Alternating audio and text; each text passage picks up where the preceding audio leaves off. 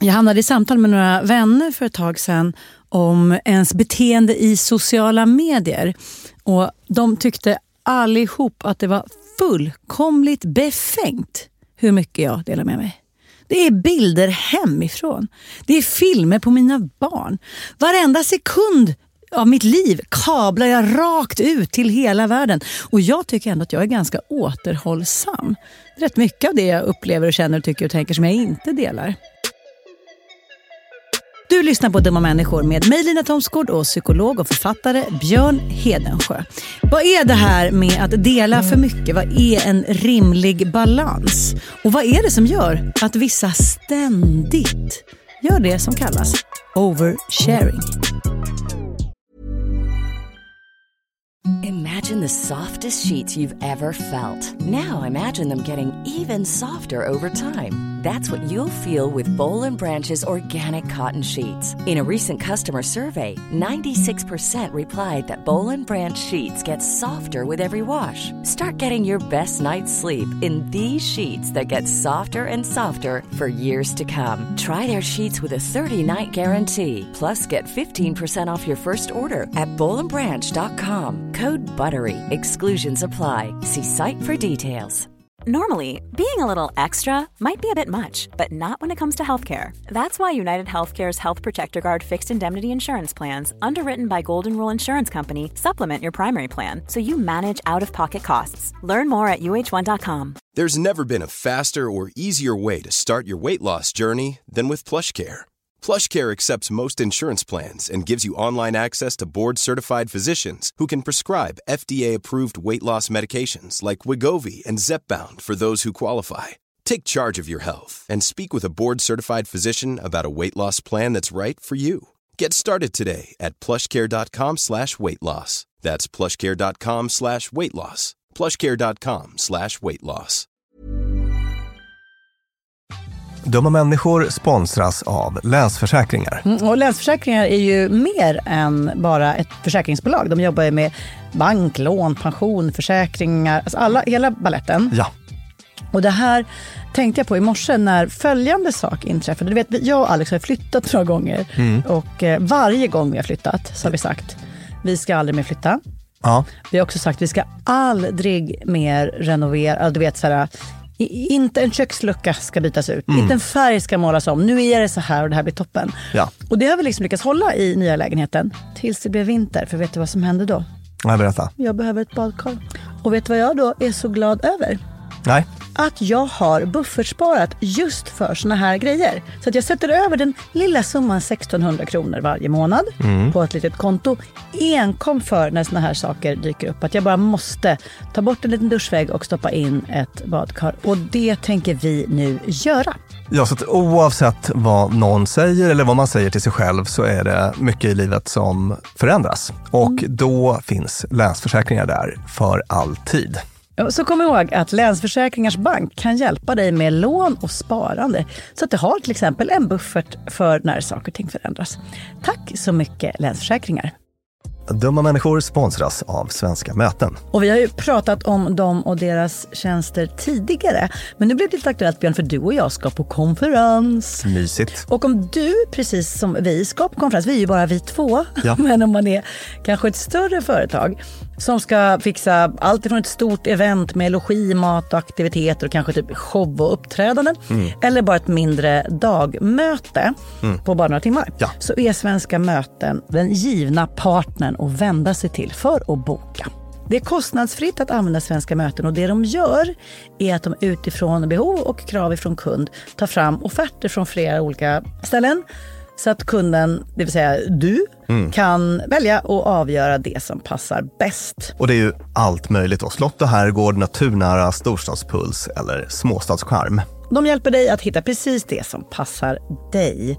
Det finns ett jättestort utbud och självklart sparar ju det här då väldigt mycket tid. Och Björn, hur gör man då om man vill planera möten eller konferens och använda sig av Svenska möten som partner? Gå in på svenskamoten.se och där kan du välja hur du vill boka. Det går att boka direkt online, göra en förfrågan via ett formulär, chatta med Svenska mötens medarbetare, ingen bot ska jag säga, eller ringa om man vill prata med någon. Ja, alltså svenskamoten.se. Så tusen tack Svenska möten. Björn, hur svarade jag när du föreslog att vi skulle göra ett avsnitt om oversharing? Du svarade ja, fast med jättemånga an. Och stora? Och stora. Ja. ja precis. Så att du, du skrek i text av, av glädje. Kan Ja. man säga. Är det något särskilt skäl till att du gör det? Eller? Lite för att som vanligt så gillar jag avsnitt som jag tycker angår mig lite extra mycket. Men det är intressant för att väldigt ofta så är det avsnitt som jag inte tycker angår mig som jag lär mig mest utav. Alltså när man bara, "Ah, det är ett naturavsnitt måste vi och sen när man väl gör det så bara wow.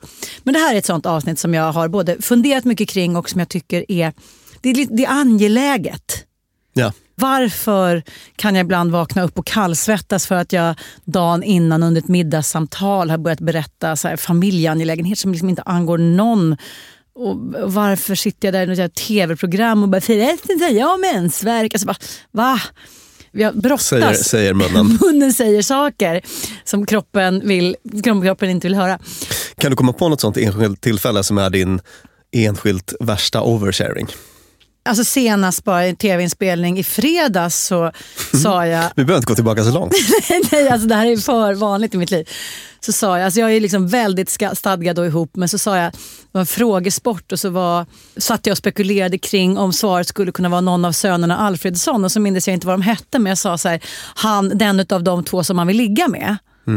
Sa jag. Och så visade det att en i redaktionen är, är barn till den utav dem. Varför, varför har jag sagt i tv att jag vill ligga med en av Hasse Alfredsons barn? Det var så konstigt sagt. Och så kul ska det bli för Alex att kolla på mig i tv när jag sitter och bara... Men det är konstigt. Vi, kanske kan, alltså, vi kommer ju gå in på lite orsaker till att man oversharar. Jag ska också bara Och tillägga det att jag, kanske du kommer att känna igen. Ja, men då vill jag, vill jag bara försvara det med att det handlade inte om så här, den som jag vill ligga med. Utan en av de här Alfredsson-männen tycker jag är ansedd som liggable och den andra är om det är att han är äldre eller dystrare eller något sånt där. Ja. Så det var inte det bultar i min mutta när jag tänker på hen. Nej. Utan det var mer, och nu är jag där igen och oversharar. vi, släpp, vi släpper det bara. Mm. Ja. Nu vet jag att det inte bultar i din mutta just nu, eller? Det kan vi, vi, kan göra så, vi kan lita på att gör det så kommer jag låta er veta. Ja. För jag har än så länge inga spärrar. Okej. Jo, vi har ju pratat i många avsnitt om hur viktigt det är att vara öppen och dela med sig och våga vara sårbar och så. Ja just det, just det, det är ett sätt att liksom få vänner och att bli omtyckt. Fördjupa att, Ja, visst. relationer, att eh, liksom skapa psykologisk trygghet på arbetsplatsen Mm, och så vidare. Och så vidare. Alltså, vi, har pratat, vi har gjort väldigt mycket reklam för det. Ja, kan man exakt, säga. exakt. Vi har det här berömda experimentet från 1997, Arthur Arons experiment. Forskare vid Stony Brook i New York universitet. Mm. Och han parade ihop folk som fick dela med sig då av olika grad av personlig information. Och så jämförde man det med folk som hade parats ihop och bara fick småprata, folk som inte kände varandra. Och så kunde man se att ju mer privat och personlig information man delade med sig av, d- desto mer gillade man varandra. Desto mer bondade man med varandra. Okej, Eh, vi när, man, när man följde upp det där sen. Då. Så hade man kunnat sätta då, som i, i, detta polariserade politiska klimat vi har i Sverige, så hade man kunnat sätta en eh, vänsterpartist och en eh, SD-röstare med varandra och be dem berätta om det mest sorgliga de har varit med om i sitt liv. Och Ja. då hade man kunnat hitta... Precis, frågan är om man hade gått på det. Men, men kanske så här, när grät du senast var en sån just fråga som var med i den här Mm. i den studien då, så att man får öppna upp på olika sätt. Då. Och det här har jag sett i praktiken faktiskt. Alltså jag, jag, jag har testat de här frågorna och sådär. Var det inte någon ölreklam som gjorde detta? Kanske. Alltså dansk sådan, där man liksom satte folk som liksom tillhörde olika läger att tala med varandra och det fanns något element av det där. Just det. Liksom lite Precis. dela med sig som gjorde att det blev... Det var, det var du typ en lång reklamfilm som är nästan som ett litet Det tv-program. stämmer, Så- den var ja, jättefin. Och, och det är verkligen en eh, kanongrej då. Mm. Sen har det gjorts mängder av studier, vi har pratat om flera av dem, som visar att det är på det här sättet. Då, Mm. att, att i delandet så uppstår relationen. Och ofta så har jag ju jobbat med klienter då som har eh, haft svårt att connecta med andra. Och så upptäcker man att det beror på att de har som ett pansar framför sig. Att de aldrig vågar visa sig sårbara eller så. Och eh, då kommer inte andra heller att ge någonting tillbaka och så uppstår inget möte. så att säga. Det. Det är ganska lätt att hänga med i det resonemanget. Sådär. Och dessutom så har vi pratat om hur eh, mycket vi kan uppskatta imperfektioner. Alltså när folk inte är perfekta. Att vi kan att vi gillar det. Det blir lättare att identifiera sig och sådär. Så att med det här sagt då, så idag tänkte vi vända lite på steken. Va- Var går gränsen för detta? Alltså, hur länge gynnar det oss? Hur långt gynnar det oss att dela saker? När delar man för mycket och vad blir konsekvenserna då? Och vad är det som driver vissa att göra det? Exakt. Definitionen då, en sån här ordboksdefinition, är att, att dela med sig av en eh, olämplig mängd detaljer om sitt privata eller personliga liv. Mm. En direkt översättning från engelska om ni tyckte att det var lite kass svenska. Men det är tydligt vad som avses. Men det är ändå lite mångbottnat för att oversharing i vems perspektiv? Ibland kan man ju, kä- Exakt. kan man ju känna själv att oj, nu har jag delat för mycket. Men det kan också vara så att omgivningen uppfattar det som oversharing. Ja, och som jag sa i mitt intro, det finns ju folk som säger om jag fotar en popcornskål som bara, det här, pri- privat. Mm. Alltså med deras värld så är, är det bekymmersamt och för ens egen del så är det, har jag liksom bilder där jag sitter med trosor på huvudet. Att, Just det. Och där sätter du fingret på något viktigt, att det är så otroligt kontext och individberoende. En sak som vi har, berört några gånger i våra avsnitt när man pratar om problematiska beteenden är det här bekymmersamma att det är nästan aldrig de som på riktigt har det problematiska beteendet som kommer lyssna på det här avsnittet och känna så här, oh shit det här är jag. Eller så här, klicka sig fram till det här avsnittet för att så här, det här tycker jag är ett problem hos mig. Utan det är alltid fel personer. Ja. Generellt. Som så, här, så fort någon tw- twittrar så här, folk tror att de är så snygga. Då är det alltid de som absolut inte tror att de är snygga som känner sig träffade. Nej. Eh, och det kommer liksom komma våra lyssnare, de som absolut inte delar någonsin med sig för mycket av sig själva, som kommer bara Åh fy, det ska jag verkligen inte göra. Förstår du vad jag menar? Att det är, så här, jag det är fattar, svårt jag att fattar fram. precis vad du menar. Och det, det här är ju liksom dödsknepigt på det sättet. Ja. För att till exempel, säg att du är på en arbetsplats Mm. och delar med dig av något som åtta personer i rummet är helt okej med att ta emot. Ja, ja. De kommer till och med att gilla dig lite mer när du har berättat det. Men två av tio blir obekväma.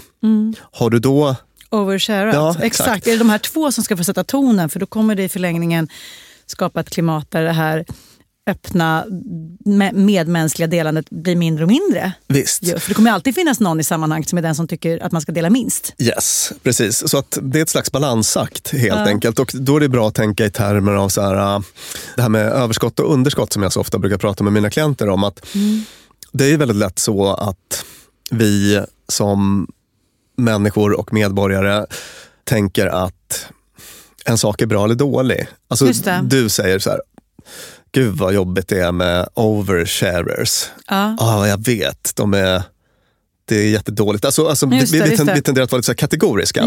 Men i själva verket ska man tänka mer i termer av ett reglage där man ska lägga sig på en balanserad nivå. På, Mm. jag menar, vatten är ju toppen, eller hur?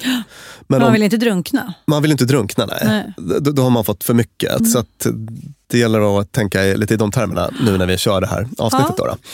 Men det blir också lite tumregler för hur kan man tänka om en sak men är gud, oversharing bra, eller inte. bra. Mm.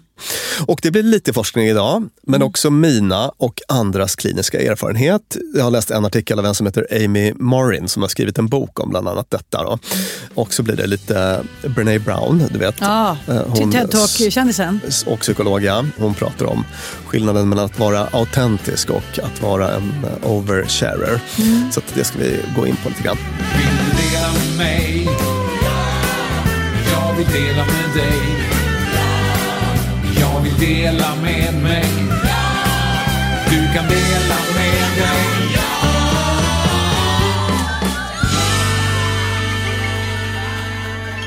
Jag tänkte vi kan börja med en lista över varför vi ägnar oss åt det här. Ja, det gör vi genast. Och då ger listan följande rubrik.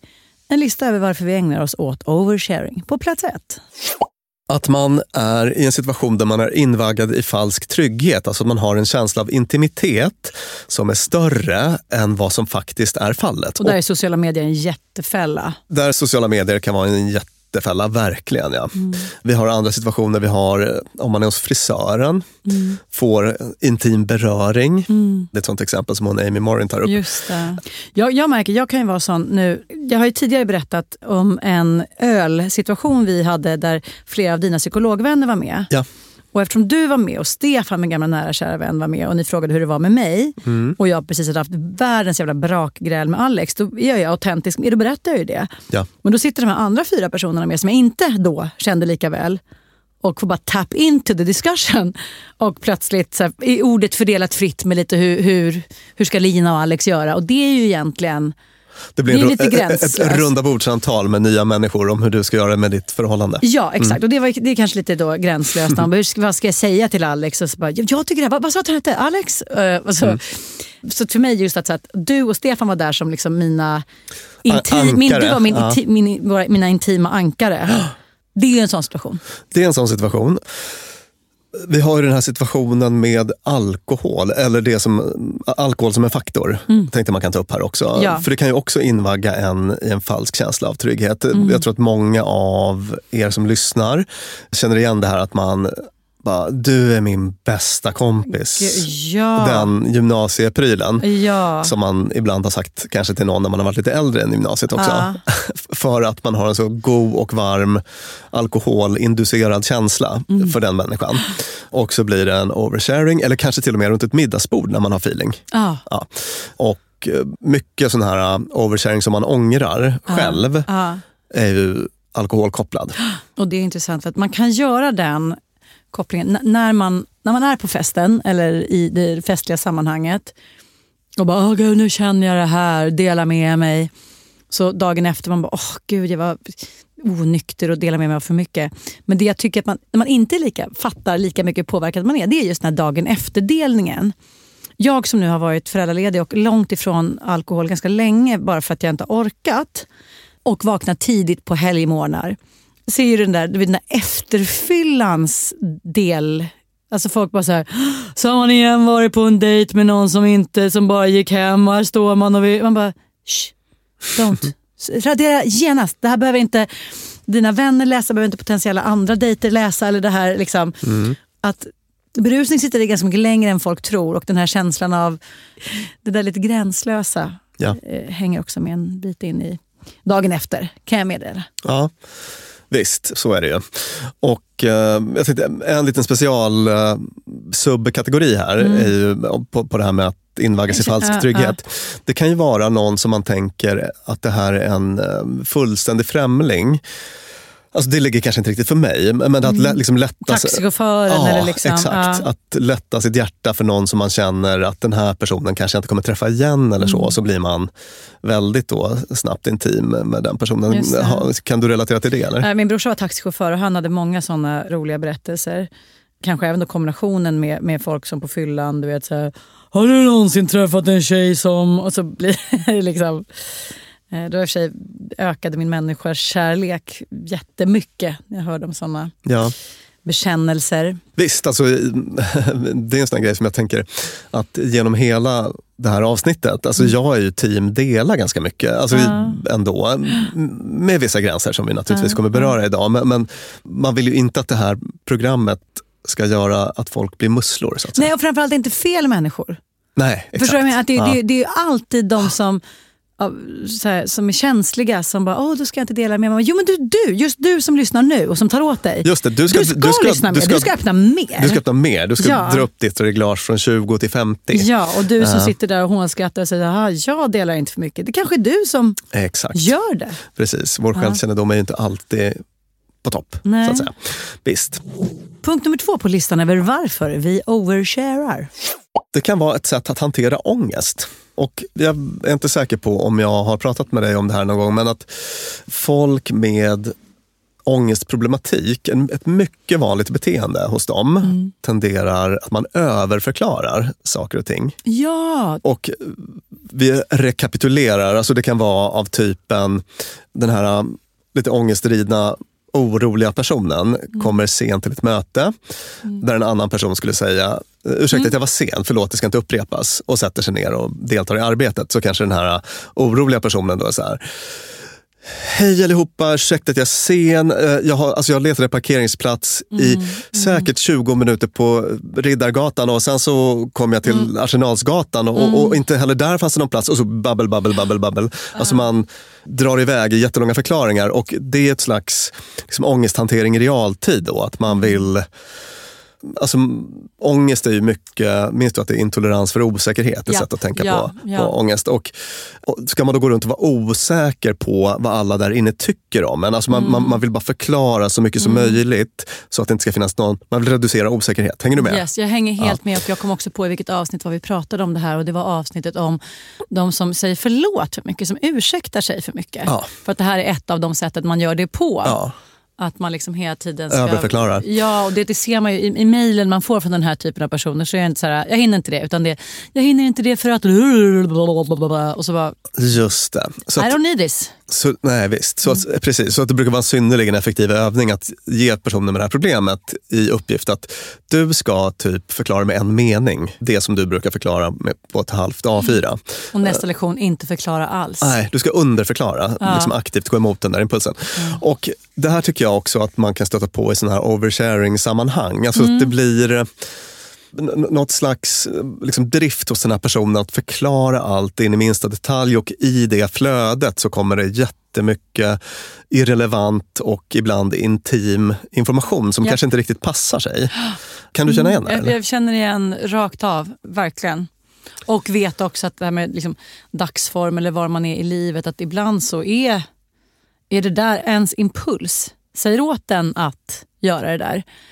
Och då är jag så himla tacksam att vi ändå, just det att vi lever i den digitala tidsåldern och att så istället för att sitta i mötet och börja berätta om hur jag, ska parkera, hur jag försökte parkera personalsgatan så, kan man, så gör man det där i mejl. och då har man ändå den där lilla mellanlandningen i att här, ta ett steg tillbaka från skärmen och se så här.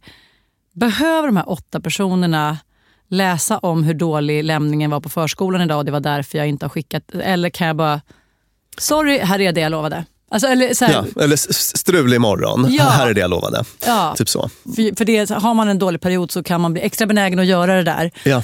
Och när man känner att man behöver liksom ursäkta hela sin existens så är ju liksom det där med att få Då- då är man i bekräftat, Är, är riskzonen. Mm. överens? Är, är, det lugnt? Är, jag, är det lugnt att jag finns? Att jag, då, verkligen, då är, risk, då är benägenheten så himla stor att man gör så. Man, man, man vill få en känsla av kontroll, alltså man vill Ja. kolla av, är det här okej? Ja precis, Ja. exakt. Ångesthantering i realtid och i det så blir det ofta massa oversharing. Och Mm. Det kan också vara att man eh, på något vis söker hjälp i det här. Alltså att man vill ha Mm. återförsäkringar på olika sätt. Nej men det är ingen fara, det är lugnt Lina, det är okej. Jag fattar, du hade en jobbig lämning, det är kanske det man vill höra.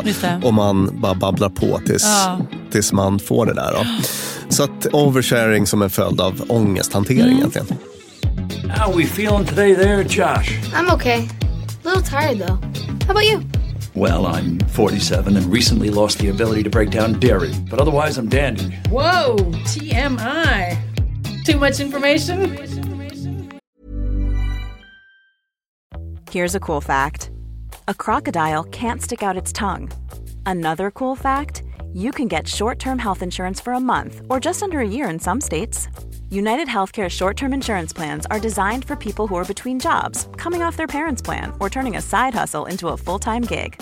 Underwritten by Golden Rule Insurance Company, they offer flexible, budget friendly coverage with access to a nationwide network of doctors and hospitals. Get more cool facts about United Healthcare short term plans at uh1.com. There's never been a faster or easier way to start your weight loss journey than with PlushCare. PlushCare accepts most insurance plans and gives you online access to board-certified physicians who can prescribe FDA-approved weight loss medications like Wigovi and Zepbound for those who qualify. Take charge of your health and speak with a board-certified physician about a weight loss plan that's right for you. Get started today at plushcare.com slash weight loss. That's plushcare.com slash weight loss. plushcare.com slash weight loss. Quality sleep is essential. That's why the Sleep Number Smart Bed is designed for your ever evolving sleep needs. Need a bed that's firmer or softer on either side? Helps you sleep at a comfortable temperature? Sleep Number Smart Beds let you individualize your comfort so you sleep better together. JD Power ranks Sleep Number number 1 in customer satisfaction with mattresses purchased in-store. And now save 40% on the Sleep Number limited edition Smart Bed for a limited time. For JD Power 2023 award information, visit jdpower.com/awards. Only at Sleep Number stores or sleepnumber.com. Dumma människor sponsras av Tele2 och podden Internetpionjärerna. Björn, minns du när du fick internet? Ja, jag minns kanske inte exakt när, men jag minns det där modemet som höll på att plinga och surra. Sjung modemsången. Ding dong. Typ så. Jag har nämligen fått göra världens roligaste grej. Jag har fått programleda en podd som heter Internetpionjärerna. Och den är av Tele2 och handlar om när Sverige kopplades upp. Alltså från de här första modemen via de stora digitala reformerna. Och det är så spännande hur mycket som har hänt under de här åren. Gud, tänk att man har varit med om det här. Tänk att man, och just sådana som du och jag som både minns ett liv helt utan internet och som samtidigt inte skulle klara sig en kvart Nej. utan. Precis. Podden tar avstamp i år 1996 när internet utsågs till årets julklapp. Sen följer vi då den här digitala utvecklingen och användningen av den digitala tekniken via vet, BankID, bloggar, internethumor och alla möjliga roliga människor som intervjuas, till exempel David Sundin, Ebba von Sydow och så vidare. Och den här podden, Internetpionjärerna, om när Sverige kopplades upp, finns ute nu. Rusar till poddspelaren. Ja! Tusen tack Tele2.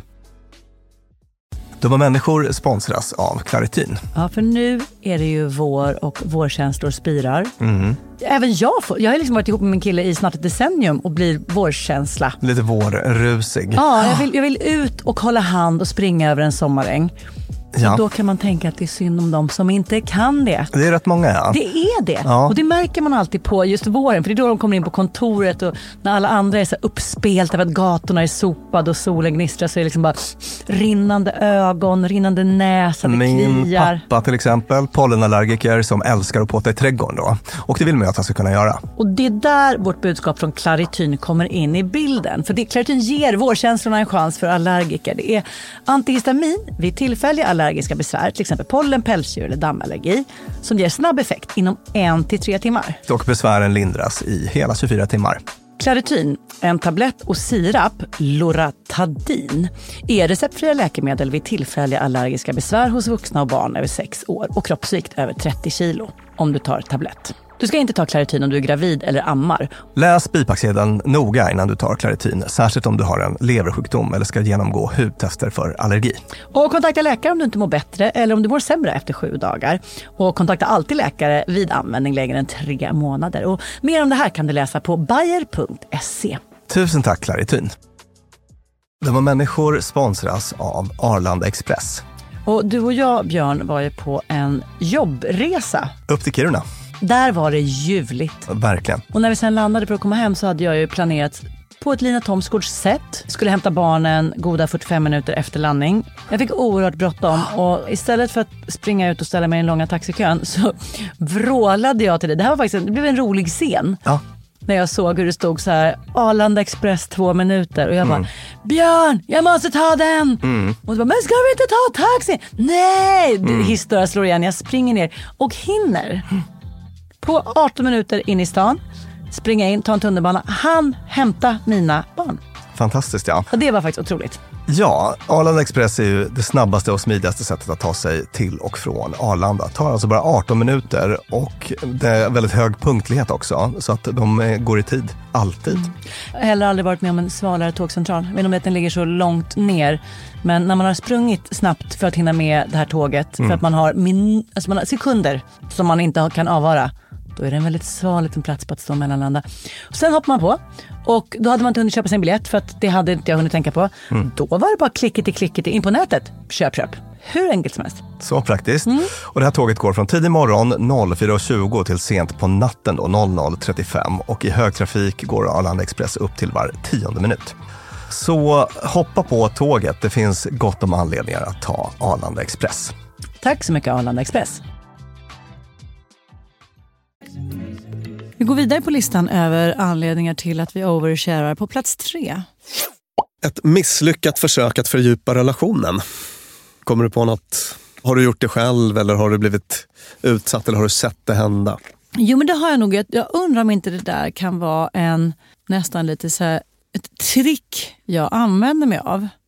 Att vet du, det här liksom kalla sig tja tja hur är läget när man sitter på fiket. Att, så här, att jag då säger det där som andra inte säger. Typ så här, äh, det är piss, det är så jobbigt med småbarn. Ah.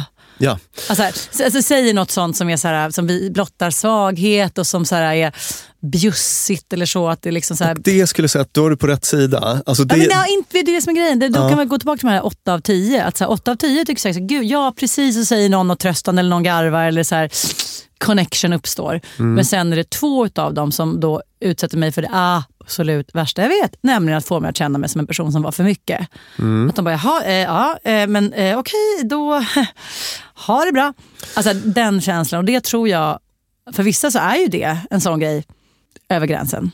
Just det, men vill du ha sådana personer i ditt, i ditt liv? Nej, det är ju eh, för mig också, det, det är det som är så märkligt att personer som, man, som gör så, avskyr att bli utsatt för det. Jag tycker att de är uslingar och ändå bryr jag mig. Du? Men Egentligen så borde ju det där beteendet vara vara bra. Då är det en, en vatten... Så här, vattendel. lack- ja, lackmustest för vilka Aha, man vill du var, ha du som var, kompisar. där, du var den liksom asplatta tråkmånsen. Hej då med dig då. Och så känner jag delvis, men också känner jag mig jätteanklagad och dålig och som att jag borde hålla klaffen. Mm. Men det är ju, alltså på allvar, vill, vill man få mig att avfärda en så ska man rynka på ögonbrynen, dra huvudet lite bakåt och så här, jaha. Eh, alltså så här, tydligt markera att jag gick över gränsen Ja. i en situation där jag inte går över gränsen. Nej, För då tycker jag att människorna i fråga är veklingar och tråkiga. och pla- platta och tråkiga. Ja. Ja, jag tycker att det låter som ett eh, härligt beteende hos dig. Alltså det är verkligen på, på rätt sida den här um, Ja, gränsen. vet inte. Men, men jag tänker mig att det också beror på kontext. Alltså om du Mm. är på middag hos kungafamiljen, då sitter ju inte du och pratar om din bultande muff. Eller så kan jag göra det för att jag får Tourettes. Det har ju hänt. Ja. Att just i sammanhang där man förväntas vara liksom reserverad och, och så, att det är då man bara, oj jag fes. Den lilla djävulen finns i mig också. Men generellt så är ju inte det ett sammanhang när jag skulle börja prata om bultande muffar, nej. Mm, bra. Jag har ju till och med det här sociala knepet, den här lilla metoden som jag kallar skippa skriptet som vi har tagit upp några gå gånger. rakt på en hård Eh, s- fråga. Eller liksom inte hård, vad heter det? Nej, men att man bara hoppar över de här tio första lite tråkiga standardfrågorna Ja. och börjar prata om något som är lite mer spännande kanske. Ja. Som man ju annars kommer till naturligt, säg efter 20 minuter, att man bara går på det direkt. Mm. Mm. Så blir det mer ös och så vet jag att du gör. Men ehm, det kan man ju göra utan att vara liksom, gränslös eller overshara tycker jag. Exakt. Så att det är inte ömsesidigt uteslutande. Okej, då går vi till punkt fyra över anledningar till att vi oversharar. Ja, och det kan ju vara då att man är gränslös i sin eh, personlighet. Det vill säga att man inte har koll på vad som är lämpligt och eller dålig impulskontroll eller har lite svårt att läsa sociala signaler och så. Och det, det får man ha stor respekt för. Ja, alltså, det där, jag har, redan i det här avsnittet har jag använt ordet gränslös 43 gånger. Det känns som något man verkligen slänger sig med om man Ja, men när man dömer någon eller man tycker att någon är, att säga, oh, den är helt gränslös. Så, här, vad, vad, vad är det vi menar då?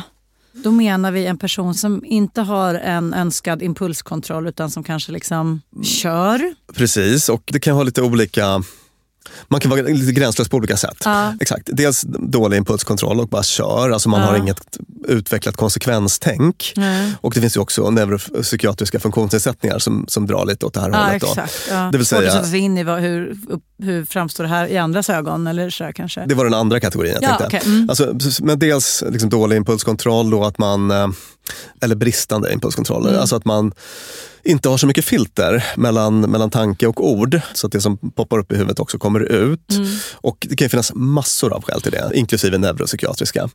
Och sen så eh, kan det också vara att man inte har, eh, det finns ju andra neuropsykiatriska funktionsnedsättningar som har att göra med att, man inte, att, det, att det är svårt att läsa av sociala signaler och, och att veta hur det man gör uppfattas eller läsa av andra och så.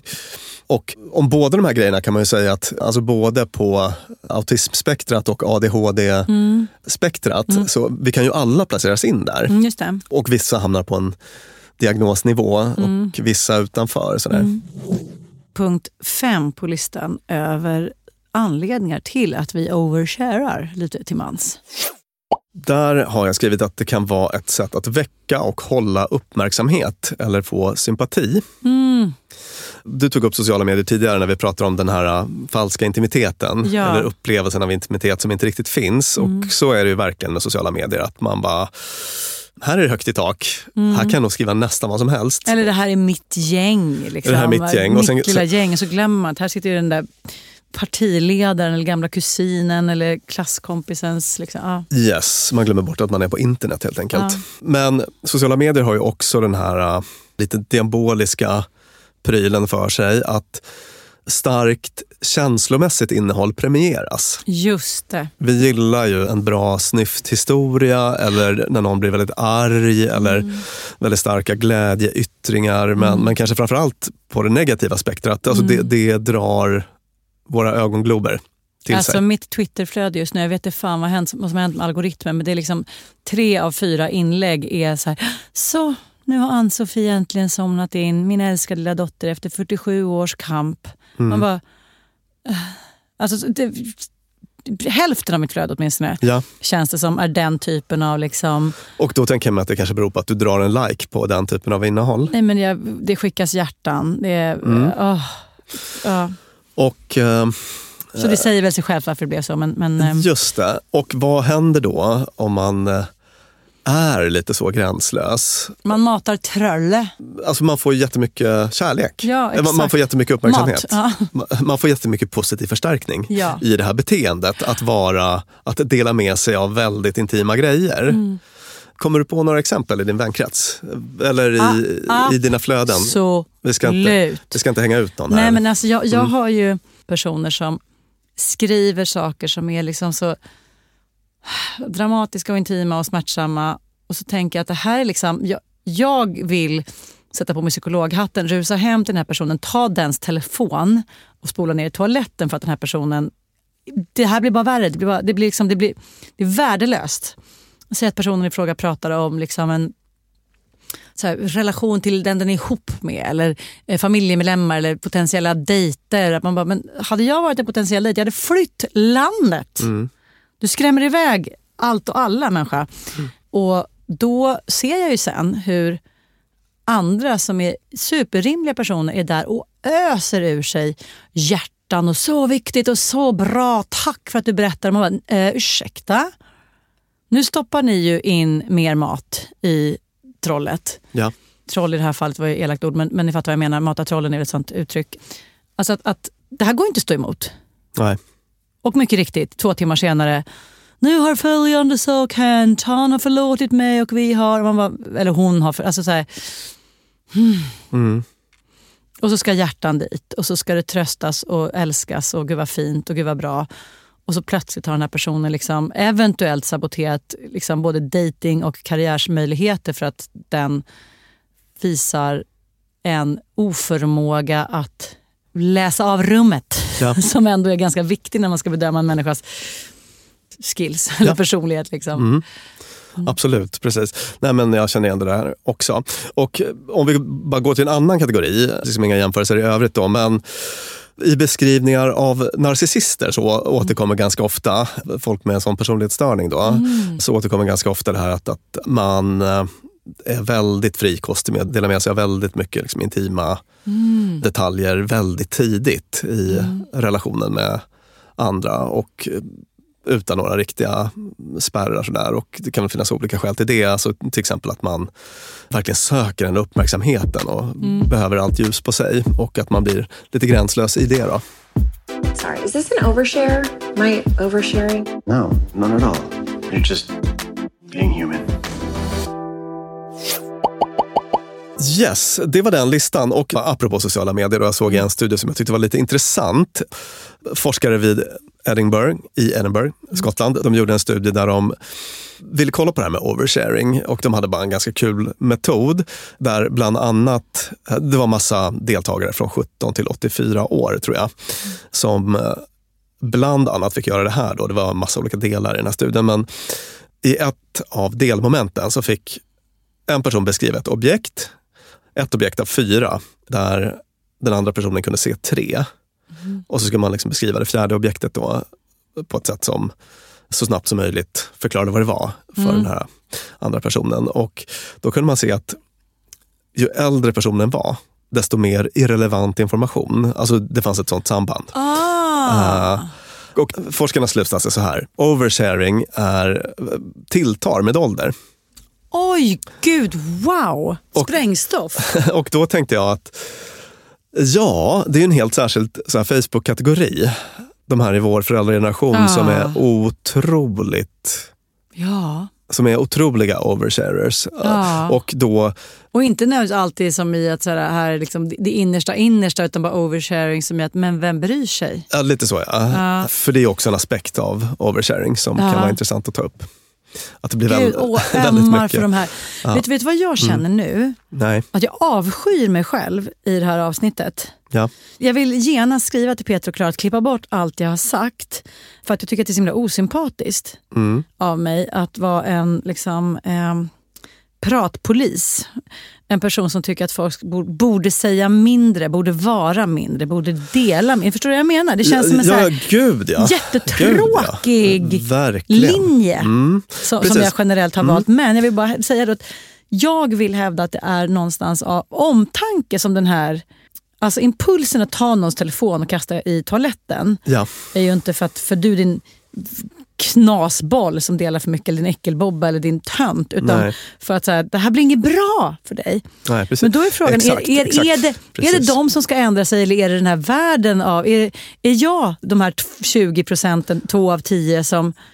Det där är ju en väldigt intressant fråga. Ja, jag vill, inte, jag vill inte vara förespråkare för det jag tydligen är förespråkare för i denna podd. Nej men exakt, men, men låt oss gå in på och prata lite risker. Så, Ja. så, så kommer vi att få en liten, Ett case. ett intressant liksom, filosofiskt samtal tror jag om Ja. just det du eh, mm, syftar på nu. Ja, men då vet du och då vet lyssnarna att jag trivs inte alls med den jag är i det här avsnittet. Nej, nej, men jag, jag, inte jag gör inte heller det, men jag tror Nej. att vi har braskat tillräckligt. Ja, Look, man, uh, I don't know you, okay? But I'm gonna do a public service and uh, let you know that, that you overshare. Då går vi in på riskerna. Ja. Vad kan vara baksidorna av det här beteendet? Man kan alienera folk, alltså genom att framstå som gränslös då. Mm. Alltså att man blir, men gud vad, vad är det som händer? Och Om man tänker sig hur skulle ett sånt händelseförlopp kunna se ut i praktiken? Vad är det som händer? För Jag hade nämligen ett sånt resonemang med en vän där det var just så lite överdelning. Då hände följande. Den här personen delade någonting om en vän och en situation med en vän i sociala medier. Och när jag läste det så kände jag så här, men gud, det här skulle ju kunna vara jag om två veckor. Som du skriver det här om.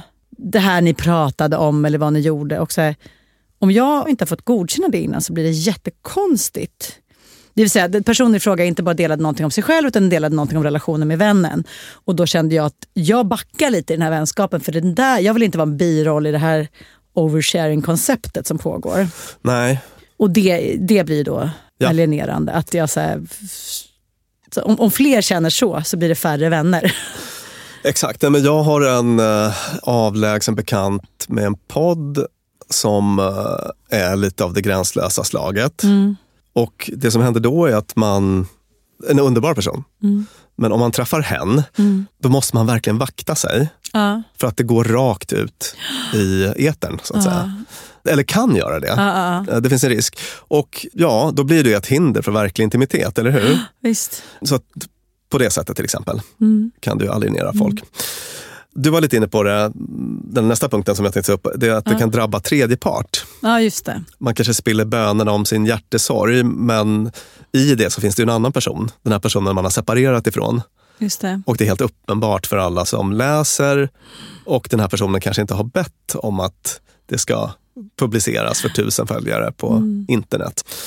Och sen så det här med att det finns ju en liten risk då att man ger bort information som kan användas emot den på olika Ja. sätt. Och eh, sociala medier, bra exempel. Mm. Jag läste nu om något vidrigt företag som eh, exploaterar någon lucka i, i vår offentlighetsprincip Mm. och säljer information om folks om de har tvångsvårdats i psykiatrin till exempel. Perfekt. Ja. Vad nice. Och då var det någon person där som berättade att det här har ställt till det något alldeles otroligt för mig. Jag blir alltid bortvald nu i alla rekryteringsprocesser. Mm. Nej, Det jag fy tänk, så att, och nu kommer vi till en sån här filosofiskt lite svår fråga, då, eller Ja. moraliskt svår, Ja, moraliskt ja. dilemma. För att det har ju på senare år då funnits en kampanj för att man ska kunna prata om psykiska problem. Just det. Lyfta stigmat. Vi måste prata om psykisk ohälsa. Ja. Mm. Och det tänker jag är jättefint Mm. och jättebra. Men det kan bli problematiskt då om man är... Även där tror jag att det är liksom klokt att, att försöka sätta lite gränser för sig själv. Mm. Och kanske inte liksom kabla ut för mycket grejer. Mm. För att då kan det bli knepigt sen, till exempel i rekryteringsprocesser och så. Så därför brukar jag faktiskt jag tror att jag har tagit upp det i någon tidigare podd faktiskt för jättemånga år sedan. Vår första säsong. Vi fyller ju fyra år idag. Ja, Mm. alltså hur mäktigt Björn? Supermäktigt. Men jag, jag tror att jag tog upp då i vår första säsong i något sammanhang att jag brukar aldrig lajka folks såna här psykisk ohälsa-poster.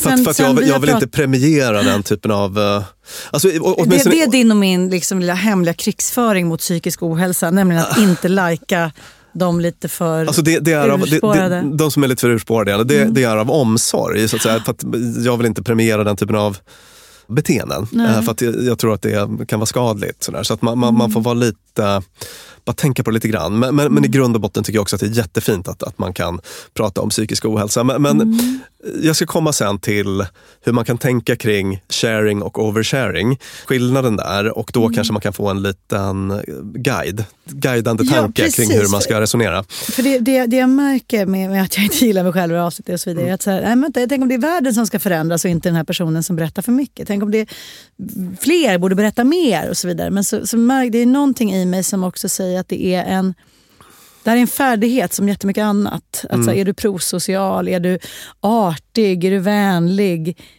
Har du koll på gränser? Just alltså det. Att, att det liksom är en så här, hur är du beskaffad som människa? Ja. Kan du leva rimligt i ett samspel med andra? Ja. Och utstickarna där Mm. behövs förmodligen, som vi brukar prata om i den här podden, för, för, för det hel, stora gänget så behövs utstickarna. Ja.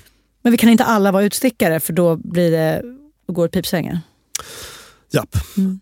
Och det är klart, om man framstår som väldigt gränslös och oförutsägbar. Ja. Det är ju inget som skriker anställ, Anställningsbarhet. anställningsbarhet. Nej, nej, nej. Och det kan jag säga Ja. själv hemskt. Jag har ju suttit i rekryteringssammanhang eller fått liksom ge råd när andra ska rekrytera. Och om det då är personer som man har fått följa med långt bortom, eh, bakom ridåerna trots att man inte har gjort sig förtjänt av det. Och man har fått se att det här är en otrolig instabilitet. Och vad sa du att du sökte sa du? Jo, någon stabil. Well, Ja. det här är inte den. Nej, exakt. Och, och sen så kan man ju verkligen argumentera för att våra, vårt arbetsliv våra arbetsplatser borde vara mycket bättre anpassade för att fånga Ja. upp personer som sticker ut lite och Mm. all deras särskilda kompetens och sådär. Men det är bara en realitet att det kan bli knepigt med till exempel anställ eller rekrytering och så. Så det är bara värt att ta upp på de här riskerna då. På risklistan. På risklistan. Eh, jag, jag, får jag lägga till en risk mitt i? Mm. Man framstår som väldigt ensam. Sen kanske det är vackert. Eh, Alltså det finns inget fel med att vara ensam. Du borde ta bort skammen kring ensamhet. Men, men min reaktion när någon delar med sig väldigt mycket i just sociala medier eller kanske i ett middagssammanhang så, men gud, har, du ingen, har du inte någon adekvat person att prata med om det här? Mm. Det måste väl finnas någon vän eller någon som är som är gjord för att lyssna på det här. Och det är ju inte jag. Och så länge vi lever i en värld där det här med ensamhet är liksom något oönskat så finns det något lite sorgligt över det Mm. också.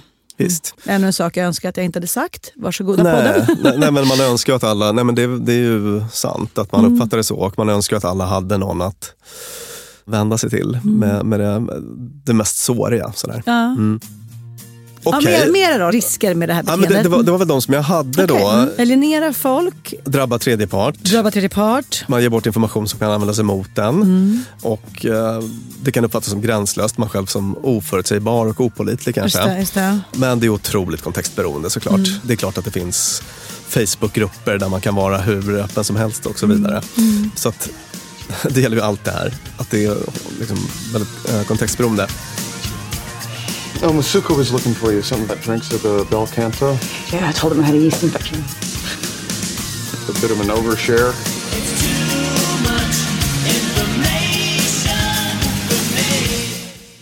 Hur ska man då resonera? Nu kanske lyssnarna är superförvirrade. Bara, Okej, man ska vara så sårbar för att bli, bygga relationer och bli gillad. Ja. Men eh, Och man, där sitter Lina och, och, och föraktar folk som oversharar men har lagt några månader här på att dela med sig hur det går med hennes amning i kanaler för liksom 73 000 där ingen bryr alltså så här, ja. ja, det finns det, ja. Men hur kan man då tänka? Ja. Finns det liksom några tumregler? Och en som, som jag tycker är ganska fin är att man kan tänka så här. Om jag delar med mig av det här, Mm. lämnar jag då personen med en börda på något sätt? Ger jag den personen en uppgift som den kanske inte har bett om eller som den kanske inte ska ha? Ah. Så till exempel, helt hypotetiskt, Mm. säg att vi är på en arbetsplats och jag är en person som har fått en fruktansvärd diagnos Mm. som innebär att jag kommer att dö om x år. Mm. Och jag sitter och pratar med några arbetskamrater på lunchen och säger att det här, det här har varit så himla svårt för mig att veta hur jag ska prata med mina nära och kära om det här. Mm. Men nu har jag landat i att jag ska göra på det här och det här sättet. Mm. Jag är ju oerhört sårbar då, Mm. men jag ger inte det här gänget någon uppgift. Nej. Är du med? Om det här var mina arbetskamrater och jag istället sa att jag har fått den här hemska diagnosen. Vad ska jag göra? Ni måste hjälpa mig. Just det. Alltså då blir det, då blir det en börda Ja, På- då lägger på- man ut det på entreprenad Man, man lägger ut det på som är- entreprenad på ett sätt som, som förmodligen gör dem väldigt obekväma. Ja. Så att det är ett sånt här sätt som man kan bara checka av av sig själv. Och jag tänker när du delar din, dina amnings... Mm, då, då rapporterar jag bara. Ja. Ingen är intresserad överhuvudtaget men jag rapporterar lite. Jo, men jag tänker Den här natten var så här och så här. Alltså, jag tänker mig att du, du, du lägger inte ut någonting på entreprenad. Alltså, Nej, det, det. det, blir ingen, det blir ingen speciellt betungande grej. Och jaha, så kan man aldrig be om råd? Jo, det kan man absolut. Ja Men- precis, det var det exakt. Man Ja. bara, men det måste man väl få. Det är väl därför vi har medmänniskor. Jo, Ja. verkligen. Men i det här scenariot då så var det så arbetskamrater. Alltså Mm. kontexten är den. Mm. Och, Och just lägger man ut någonting på en- entreprenad så vill man väl ändå ha fått in lite offerter och man vill veta att det är det här helt rätt företag jag anlitar. ja, alltså ska man då ha en sån här liv och död-fråga, Mm. ska man lägga ut den på entreprenad vid lunch, i Ja, lunchmatsalen då på jobbet? framstår man som tämligen jag-svag faktiskt också. Eh, Ja, då blir det liksom oversharing Mm. galore kan man säga. Men däremot om man bara skulle, om man har en plan och liksom äger problemet och bara Mm. delar med sig av det, så um, blir det inte samma börda och då Mm. ska jag säga att då hamnar man på rätt sida av strecket. Eh, det här, det här, nu, nu nailade du någonting som är en kategori statusuppdateringar som jag tycker är extra besvärliga. Och det är de som är av typen så här, jag blir aldrig bjuden på fest, ännu en fredag där man sitter ensam och inte är bjuden på fest. Och så läser jag det och så bara, var, varför tycker jag att det här var så hemskt? Jo, för att det blev ju en börda för mig för att jag känner mig skyldig att bjuda den här före detta klasskamratens syster på fest. Ja. För att den får inte gå på fest. Alltså Mm. att det, de- den typen av liksom indirekt eller direkt skuldbeläggande eller uppmaning är... Just det, är ju, det. det är ju därför man tycker illa om dem. Visst, så att det det är väl inte det enda sättet kanske att, att avgöra vad som är sharing och oversharing och skillnaden däremellan. Men det kan ge en fingervisning om det. Som, Mm. Ja. Det är svårt att navigera i det här som, Ja. så, som ni hör. Ja, och, och det som uppstår också är att man, man ibland när man gör, just i sociala medier har man en tänkt målgrupp. Jag tänker att jag skriver till er fem kvinnor som också håller på att sluta amma och att vi liksom möts i det här. Men så glömmer jag bort att liksom mina vänners pappor eller gam, gamla chefens eller han som jag satt i en styrelse tillsammans med också får det. För honom blir det ju den oversharande gränslösa bördan. Medan för dem i min tänkta krets, Ja. något annat. Men då kanske man får helt enkelt ha, skapa ett eget forum för det. Visst. En Mm. annan sån liten koll man kan göra är så här, i det här sammanhanget, i Mm. den här specifika gruppen, om det är på arbetsplatsen eller något kompisgäng eller vad det är.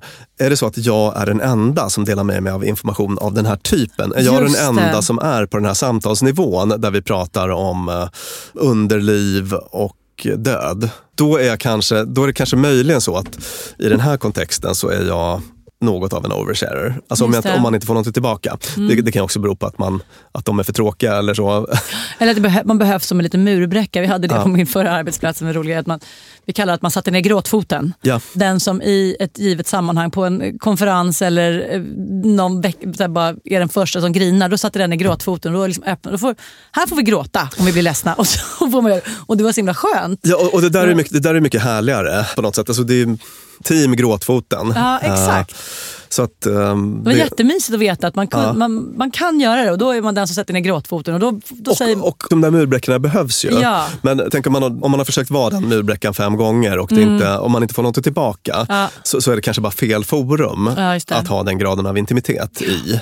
Mm. Och det behöver inte vara att så att det är fel på den som delar då, utan det kan vara Mm. fel på kontexten. Men det. det. är någonting man behöver ta hänsyn till. Yes. Det det är ju så man kan tänka om oversharing. Att det är inte dig det är fel på, det är inte ens det du gör det är fel på. Det är kombon med sammanhanget. Ja. Kanalen eller gänget, kombon där som är... Japp, japp, precis. Det är ett bra sätt att komma ur vårt, Mm. Komma ur moraliska. Ja, vårt exakt, moraliska bryderi exakt. här. Och eh, Jag nämnde inledningsvis där att jag skulle ta upp det här Brené Browns tankar om det här med autenticitet Ja. och eh, oversharing. Då, att, men ska man inte vara autentisk? Ska man inte Ja. vara... eh, ska man Nu inte, mår jag piss, då måste jag väl få må piss i alla mina kanaler, på alla, rakt, av, rakt Ja. ut. Men hon säger att det är verkligen inte synonymt sådär, utan att vara autentisk handlar om att leva och agera utifrån sina värderingar. Inte utifrån sitt dags, sin dagsform eller sitt humör prick nu, utan Nej, hur precis. tycker jag att människor ska vara? De ska vara trevliga, okej?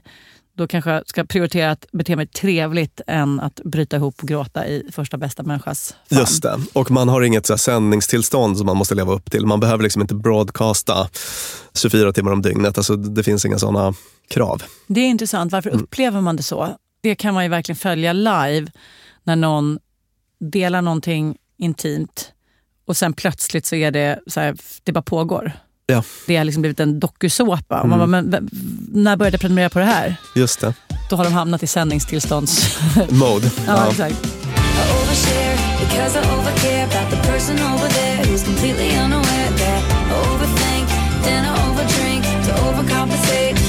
So then I overshare. So then I overshare. So then I overshare. Allra, allra sist då. Mm. Hur man kan göra om man, om man har en sån här oversharer i sin närhet. Som, Ja. Där man tycker att det är problematiskt för den personen kanske, eller för andra. eller så. ja. Och då är ju det det här klassiska, hur släcker man ut prat som man inte vill ska finnas? Ah. Jo, genom att ge det väldigt lite uppmärksamhet. Ah. Alltså typ snabbt byta samtalsämne. Mm. Jaha, så det och det hände Linas. Det var tråkigt att höra. Har du sett vädret idag? Mm. Jättesoligt. Mm. Typ så. Inte mata, inte i- ge positiv feedback, Nej. inte ge uppmärksamheten, inte ge... Och framförallt då inte ge tillbaka. För, för man kan ju liksom kidnappas in i oversharing också. Ah. Mm. Och det, det är så jobbigt här för det går på tvärs med de här vanliga råden vi Ja, jag ge. vet. Det här är ett Eh, specialavsnitt. ja, Det, det är avsnittet som utplånar alla tidigare avsnitts lärdomar. Nej, men det här gäller ju bara då om man har en tydligt problematisk oversharing. Liksom. Mm. Det, Och här, det, och har man det? Ja, men då, en, det här är en person som delar med sig på ett sätt som, som hen eller folk i hens omgivning mår uppenbart dåligt av. När vi Ja. har ett sånt case, Ja. ja. då, då ska man inte mata trollet genom att ge det massa uppmärksamhet eller genom att dela tillbaka. Det är de två sakerna man ska undvika. mm. Och det är lätt gjort. Det kan, ju, det kan ju du och jag göra. Det kan ju alla som lyssnar göra. Mm. Det är inte svårare än så. Mm. Och det kan göra stor skillnad för en människa som kanske tillfälligt har tappat sina gränser. Eller bara hamnat i en kontext som inte passar var deras gränser går. Occasionally, after I've been intimate with a man, I just get this craving for kung pao chicken. That's too much information! Ja, sammanfattningsvis, vi vill ha en värld där man kan vara autentisk och berätta för andra hur man mår och där man får lita på att människor kan ta ens jag och ens mående. Men märker man att resultatet av det inte blir bra, så kanske det är något man vill korrigera. Och då fick ni just lite tips på hur man gör. Men för guds skull, sluta inte berätta om er själva för andra. För fy vilken tråkig värld det skulle vara. Ja, tack för det här avsnittet, Björn Hedensjö. Tack Peter Malmqvist, vår klippare. Och tack Klara Wallin, vår producent. Tack Beppo, där vi spelar in det här avsnittet. Och tack Klara och Björn för att vi nu i fyra år har spelat in denna podd. Och lyssnarna, herregud i himlen. Tack, Tack för att ni har varit med oss så länge och Ah. har blivit fler och Ah. är så underbara.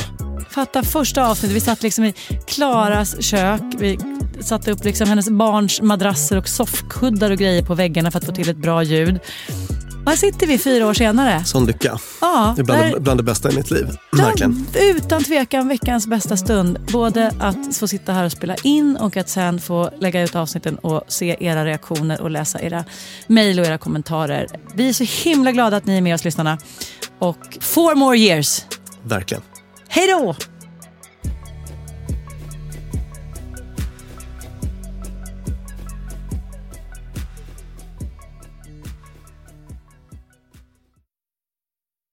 Dumma människor sponsras av IKEA. Om det är något jag lärde mig som inredare av kontor, när jag jobbade inte som inredare av kontor, jag var ett vanlig chef på ett kontor Ja. som behövde inredas, Mhm. så var det hur viktigt det var att den inredningen vi hade, stolar, bord, skärmar, allt sånt, var flexibelt. Ja. Vi började som två personer, vi blev åtta personer, ibland var vi tolv personer. Mm. Så vi behövde både bli fler, vi behövde stuva om och Folk har ibland, lite olika behov. ibland behöver man vara avskärmad och ibland inte. Exakt. Och det här är någonting som IKEA kommer att hjälpa oss med, med den nya kontorsserien som är både flexibel och smart inredning och den heter Mittzon. Zon med Z, Mittzon. Och mittzon består av höj och sänkbara skrivbord, akustikskärmar, fällbara bord och växtväggar på hjul. Så det är enkelt att skapa trivsamma arbetsytor med plats för både möten och eget fokus. Och det är framförallt enkelt att skapa de här flexibla ytorna. Alltså att man kan förändra och anpassa efter aktiviteter och nya arbetssätt. En sån här grej är ju det här med hybridarbete. Du vet Mm. att man jobbar lite hemifrån, lite fysiskt på arbetsplatsen. Just det. det ställer ju verkligen helt nya krav på det fysiska kontorets roll. Man behöver en helt ny flexibilitet och bekvämlighet. Och det här är ju varför IKEA grundades i Älmhult 1943 för att skapa en bättre vardag för de många människorna. Så upptäck mittzon och mer om detta kan du läsa på ikea.se företag. Tusen tack IKEA! Flexibility is great. That's why there's yoga. Flexibility for your insurance coverage is great too. That's why there's United Healthcare Insurance Plans. Underwritten by Golden Rule Insurance Company, United Healthcare Insurance Plans offer flexible, budget friendly coverage for medical, vision, dental, and more. One of these plans may be right for you if you're, say, between jobs, coming off your parents' plan, turning a side hustle into a full hustle, or even missed open enrollment. Want more flexibility? Find out more about United Healthcare Insurance Plans at uh1.com. Imagine the softest sheets you've ever felt. Now imagine them getting even softer over time. That's what you'll feel with Bowl and Branch's organic cotton sheets. In a recent customer survey, 96% replied that Bowl and Branch sheets get softer with every wash. Start getting your best night's sleep in these sheets that get softer and softer for years to come. Try their sheets with a 30-night guarantee. Plus, get 15% off your first order at bowlandbranch.com. Code BUTTERY. Exclusions apply. See site for details. Mom deserves the best, and there's no better place to shop for Mother's Day than Whole Foods Market. They're your destination for unbeatable savings, from premium gifts to show-stopping flowers and irresistible desserts. Start by saving 33% with Prime on all body care and candles. Then get a 15-stem bunch of tulips for just $9.99 each with Prime. Round out Mom's menu with festive rosé, irresistible berry chantilly cake, and more special treats. Come celebrate Mother's Day at Whole Foods Market.